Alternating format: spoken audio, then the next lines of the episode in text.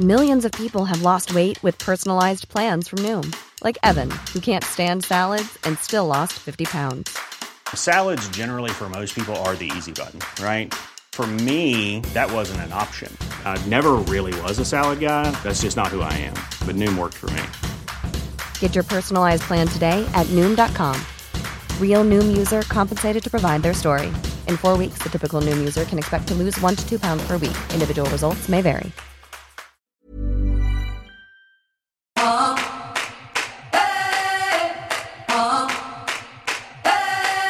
Ce sont des histoires qui passionnent, qui intriguent, qui fascinent. En Italie, la Renaissance, les doreurs de Florence, les grandes familles toscanes. Aux États-Unis, le rêve américain, le premier homme le plus riche du monde, des histoires de dynasties, industrielles aussi, des entreprises, au cœur du régime nazi, des personnages, des fratries, des empires qui naissent, qui vivent, qui meurent. Comment? Pourquoi? Quel a été le moment, le point de rupture, cet instant qui a fait que tout a basculé?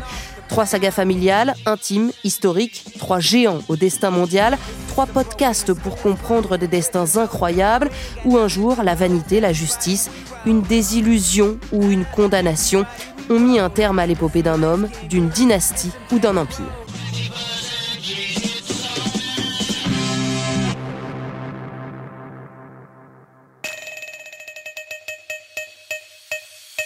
C'est l'un des noms les plus connus de l'histoire de la Renaissance italienne. Les Médicis, l'Italie, la Toscane, les sagas familiales, les vengeances, l'argent, la politique, la banque et la puissance. Une dynastie incroyable, partie de rien ou pas grand-chose. Les Médicis ont régné des décennies en maîtres sur Florence. Des banquiers, des politiciens, des princes. Une famille qui se transforme avec l'histoire. Mais une famille a perdu à un moment donné une grande force de sa toute-puissance. Cosme l'Ancien, Laurent le Magnifique vont prendre le virage de la politique et vont finir par s'y égarer. Au XVe siècle, les Médicis se perdent dans les méandres de la vie politique florentine. Je suis Pauline Jacot, vous écoutez les grandes histoires de l'écho, et nous partons ensemble à la rencontre de ces géants qui sont un jour tombés de leur piédestal.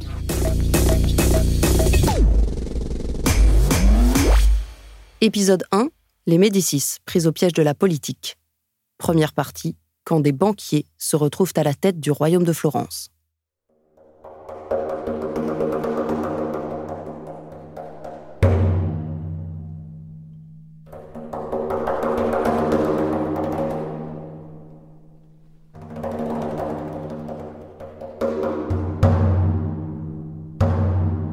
Nous sommes au XIIIe siècle. En Toscane, dans cette campagne italienne, vit une famille simple que personne ne connaît encore. Avant de devenir l'un des clans les plus importants d'Italie et de régner sur Florence, les Médicis sont d'abord et avant tout des gens modestes. C'était donc une famille géniale qui naît de rien du tout, qui naît de quelques petites propriétés dans une région montagneuse de la Toscane qu'on appelle le Mugello, qui est au-dessus de Florence, et qui au départ était de simples marchands euh, de tissus de laine. Stéphane Toussaint est directeur de recherche au CNRS et spécialiste de la Renaissance florentine. Et au fur et à mesure que cette famille a commencé à prendre une certaine ampleur, c'était une coutume d'ailleurs dans les familles florentines de l'époque, ils ont commencé à prêter un peu d'argent, selon les coutumes de l'époque, car il ne faut pas oublier que le prêt d'argent et l'usure étaient formellement interdits par l'Église en principe, car l'usure était considérée comme un péché. Au Moyen Âge et à la Renaissance, c'est l'homme qui travaille, c'est pas l'argent.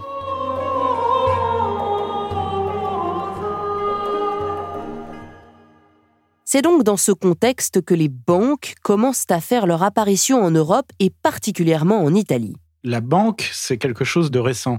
Les activités bancaires elles-mêmes, c'est beaucoup plus ancien. Ça remonte à plusieurs milliers d'années avant Jésus-Christ. Les archéologues ont des traces d'activités, de dépôts, d'octroi de crédit, par exemple sous Hammurabi, qui a été roi de Babylone au deuxième millénaire. Et on sait par ailleurs que la Grèce antique avait ce qu'on appelait des trapézites, qui était le nom des changeurs de l'époque. Yann Verdeau est journaliste aux échos. Mais les premières banques au sens moderne, c'est-à-dire institutionnel du terme, c'est quelque chose de beaucoup plus tardif. En fait, elles apparaissent dans le courant du XIIe siècle à l'occasion des foires commerciales qui se, à ce moment-là s'organise un peu partout en Europe et où affluent eh bien, à intervalles réguliers les marchands, les négociants de différents pays européens la France, l'Allemagne, l'Angleterre, etc. Et petit à petit, pour des raisons euh, bêtement pratiques, en fait, on prend l'habitude de ne plus régler les échanges au comptant, mais de le faire par compensation, en transférant en quelque sorte les, les créances d'une foire à l'autre, ce qui a donné naissance aux lettres de foire et aux billets à ordre. Et dans cet exercice-là, les Italiens de Sienne et de Florence, ceux qu'on appelait à l'époque les banquiers lombards, même s'ils étaient originaires de ce qu'on appelle nous la Toscane et non pas la Lombardie, mais on les appelait les banquiers lombards, eh bien ces Italiens-là se sont euh, rapidement illustrés dans ces pratiques, sont passés maîtres dans ces pratiques et ont créé les premières banques donc à cette époque.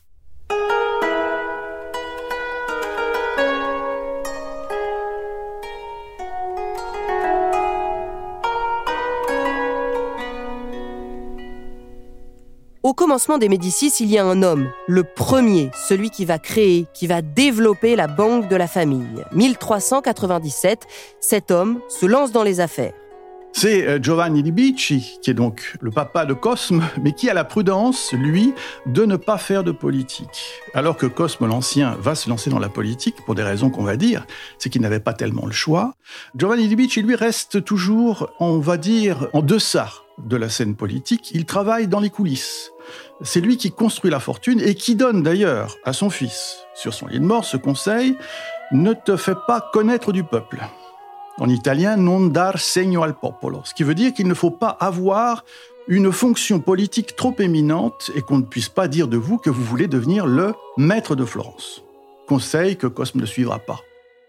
1429, Giovanni di Bicci meurt. Il laisse à son fils, Cosme, une banque avec trois filiales, l'une à Rome, l'autre à Venise et la dernière à Naples. Mais Cosme décide de ne pas se cantonner aux affaires financières et commerciales que lui a légué son père. À Florence, il veut jouer un rôle de premier plan. Il veut mener une carrière politique et financière. Cosme l'Ancien, le banquier, va bientôt se retrouver sur le devant de la scène politique.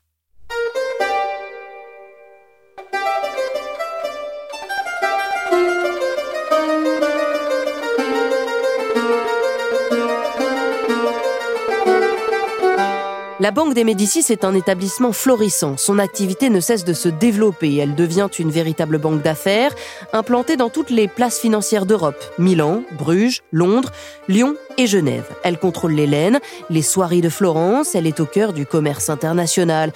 Des achats de draps italiens, flamands, de la vente d'épices ou de tapisseries de Flandre. La Banque des Médicis est également une pièce maîtresse du pouvoir de l'un des hommes les plus importants du monde le pape. Avant sa mort, Giovanni di Bicci a tissé de très bonnes relations avec Jean XXIII, un pari risqué, mais qui s'est avéré payant pour toute la dynastie des Médicis ce souverain pontife qui a puissamment aidé la famille des Médicis euh, en faisant de leur banque la banque officielle de la papauté, n'est plus considéré aujourd'hui par l'Église euh, catholique romaine comme un pape, mais comme un antipape, c'est-à-dire comme une personne qui a exercé la fonction et porté le titre de pape, mais dont l'avènement à cette charge n'est plus considéré comme régulier et valable.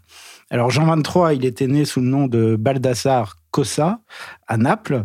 Il était issu d'une famille noble qui s'était beaucoup enrichie euh, grâce euh, à la piraterie, une activité dans laquelle euh, la famille Cossa avait trempé, si on peut dire. Et on soupçonne d'ailleurs que la fortune paternelle a beaucoup contribué à l'obtention du doctorat en droit canonique du jeune Baldassare à l'université de Bologne. Mais un autre puissant soutien financier dans la carrière de Baldassare Cossa n'est autre que Giovanni di Bicci de Médicis, le fondateur de la puissante euh, dynastie toscane, qui l'a beaucoup aidé financièrement jusqu'à ce que Baldassare obtienne son chapeau de cardinal en 1402. L'année suivante, il prend la tête d'une armée, il conquiert Bologne, une ville qui était alors sous la domination des Visconti, et euh, il continue de s'enrichir à la tête de cette ville. Et puis finalement, en 1410, à la mort d'Alexandre V, un des trois papes prétendus que comptait alors la, chrétienté, simultanément, il est élu euh, lui-même pape. Et il est ordonné prêtre quelques jours après son élection, à croire que la vocation religieuse n'était peut-être pas la grande affaire du nouveau Jean XXIII. Jean XXIII, il sera finalement déposé cinq ans plus tard au concile de Constance. Et prévoyant sa défaite, euh, on raconte qu'il s'est enfui de nuit, déguisé en civil, accompagné d'un unique serviteur, pour aller trouver refuge dans divers châteaux en Autriche.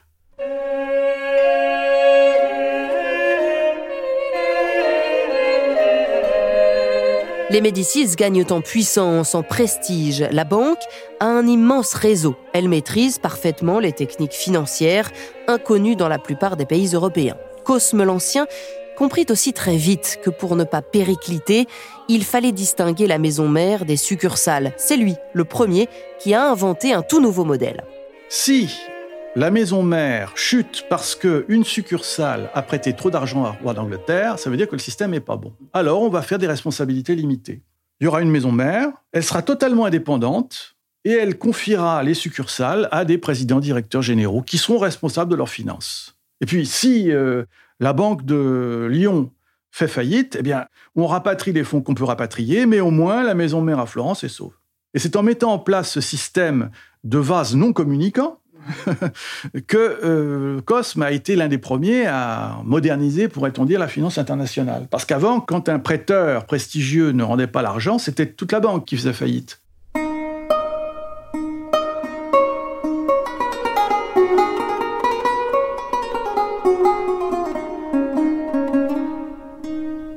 Et c'est en quelque sorte en comprenant, en mettant en place ce mécanisme financier, cette organisation bancaire internationale, que Cosme l'Ancien va avoir le déclic de la politique.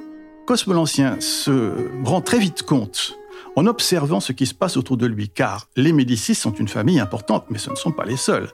Rappelons que la ville de Florence à l'époque est la capitale du capitalisme au Moyen Âge et à la Renaissance. Donc il y a beaucoup d'autres familles dont on va parler aussi. Il y a les Pazzi, il y a les Albizzi, il y a les Rucellai.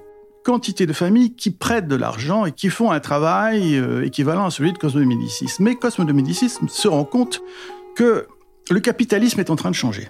Qu'on est en train de passer d'une structure d'investissement mobilier, terrier, où les grandes familles ont beaucoup de propriétés, et donc investissent dans la terre et dans les bâtiments, à un capitalisme plus international, à l'intérieur duquel les banques et les filiales bancaires vont avoir une fonction déterminante. Or, pour protéger le commerce, il faut de puissants appuis politiques. Et c'est ce que Cosme de Médicis va comprendre très vite. Sur deux plans. Le plan intérieur, il sait que pour faire prospérer ses affaires, il va devoir influencer la politique de la cité. Et sur le plan extérieur, pour garantir ses intérêts à Londres, à Bruges, à Lyon, il faut des alliances politiques avec les princes de ce monde. Mais l'aventure politique commence très mal. Cosme l'Ancien est considéré comme un chevalier d'industrie qui veut s'emparer du pouvoir, ce qui est très mal vu à Florence à l'époque où règne une mentalité républicaine, qui n'a rien à voir avec notre République moderne, mais qui repose sur un mythe, celui de la liberté florentine. Au XIIIe siècle, dans les années 1200, Florence avait été déchirée par la célèbre rivalité ayant opposé les Gibelins et les Guelfes. Finalement, à Florence, ce sont les Guelfes qui l'ont emporté. Et euh, ils étaient soutenus par ce qu'on appelait le popolo. Le popolo, c'était en fait la partie de la population urbaine qui n'appartenait pas à la noblesse et qui était pour l'essentiel constituée de marchands enrichis par l'essor commercial. Donc ces Guelfes soutenus par le, le popolo ont en 1282 créé à Florence une nouvelle forme institutionnelle qu'on a appelée la seigneurie, signoria en italien. Et cette seigneurie était composée de deux institutions principales. La première, c'était le Conseil des prieurs. Les prieurs, ils étaient au nombre de neuf, et c'était pour la plupart de riches marchands qui appartenaient à ces grandes corporations ou guildes qu'on regroupait sous le terme latin de arti. Les arti, les arts, le pluriel d'arte. Alors, on distinguait les sept arts majeurs, l'arte di Kalimala, l'art du drap. Il y avait également euh, la corporation des changeurs et banquiers, la corporation des soyeuses et orfèvres, la corporation de la laine, celle des pelletiers et fourreurs, celle des juges et notaires et celle des médecins et apothicaires. Donc ça, c'était les sept arts majeurs. À côté de ça, il y avait une quantité d'arts mineurs, parmi lesquels les forgerons, les bouchers, les marchands de vin, euh, les boulangers, etc. Et donc les sept arts majeurs fournissaient six des neuf prieurs, les arts mineurs en fournissaient deux, Et le neuvième prieur de ce conseil, eh bien, c'était celui qu'on appelait le gonfalonier de justice. Donc, c'était l'autre institution euh, clé de la seigneurie euh, florentine. Alors, ce gonfalonier de justice, eh bien, c'était tout simplement le chef du gouvernement de la République florentine. Il était aussi symboliquement le, le gardien de la bannière de la ville, un étendard marqué d'une croix rouge sur fond blanc, d'où son nom de gonfalonier qui provient du mot gonfalon. Alors, ces neuf citoyens étaient choisis par tirage au sort tous les deux mois. ils formaient le gouvernement, la seigneurie. Mais toutefois, comme ils étaient tous issus des milieux aisés, cela relevait plus de l'oligarchie que de la démocratie. Et puis, sous la tutelle des Médicis, qui étaient les véritables maîtres de la ville, les attributions militaires du gonfalonier lui ont été retirées. Mais il restait quand même le chef du gouvernement civil.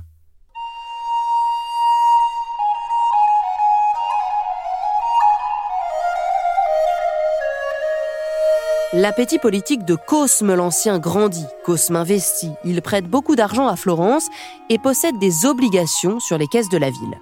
Si vous donnez de l'argent à Florence, vous voulez quelque chose en retour. Et ça devenait un jeu tellement évident que les autres familles, on va dire du capitalisme florentin, se sont inquiétées de cette prééminence de Cosme. Jusqu'au moment où Cosme, sentant que ses ennemis étaient en train de se coaliser contre lui, a pris euh, la précaution de déplacer un certain nombre de sommes dans des filiales étrangères et de se retirer à la campagne dans l'une de ces nombreuses villas, en attendant de voir ce qui allait se passer. Il n'a pas eu à attendre longtemps. Le pouvoir central, la seigneurie, l'a convoqué en l'accusant de vouloir prendre le pouvoir. Et non seulement elle l'a accusé, mais elle l'a immédiatement incarcéré. Incarcéré dans le palais de la Seigneurie. Quand on est place de la Seigneurie à Florence, il y a cet extraordinaire palais vieux, Palazzo Vecchio, avec une tour crénelée très très haute qui domine Florence, la place de Florence. Et dans une de ces tours, il y a une petite cellule, une petite prison dans laquelle Cosme de Médicis a été accompagné. Il a été bouclé là, soigneusement, en attendant les événements.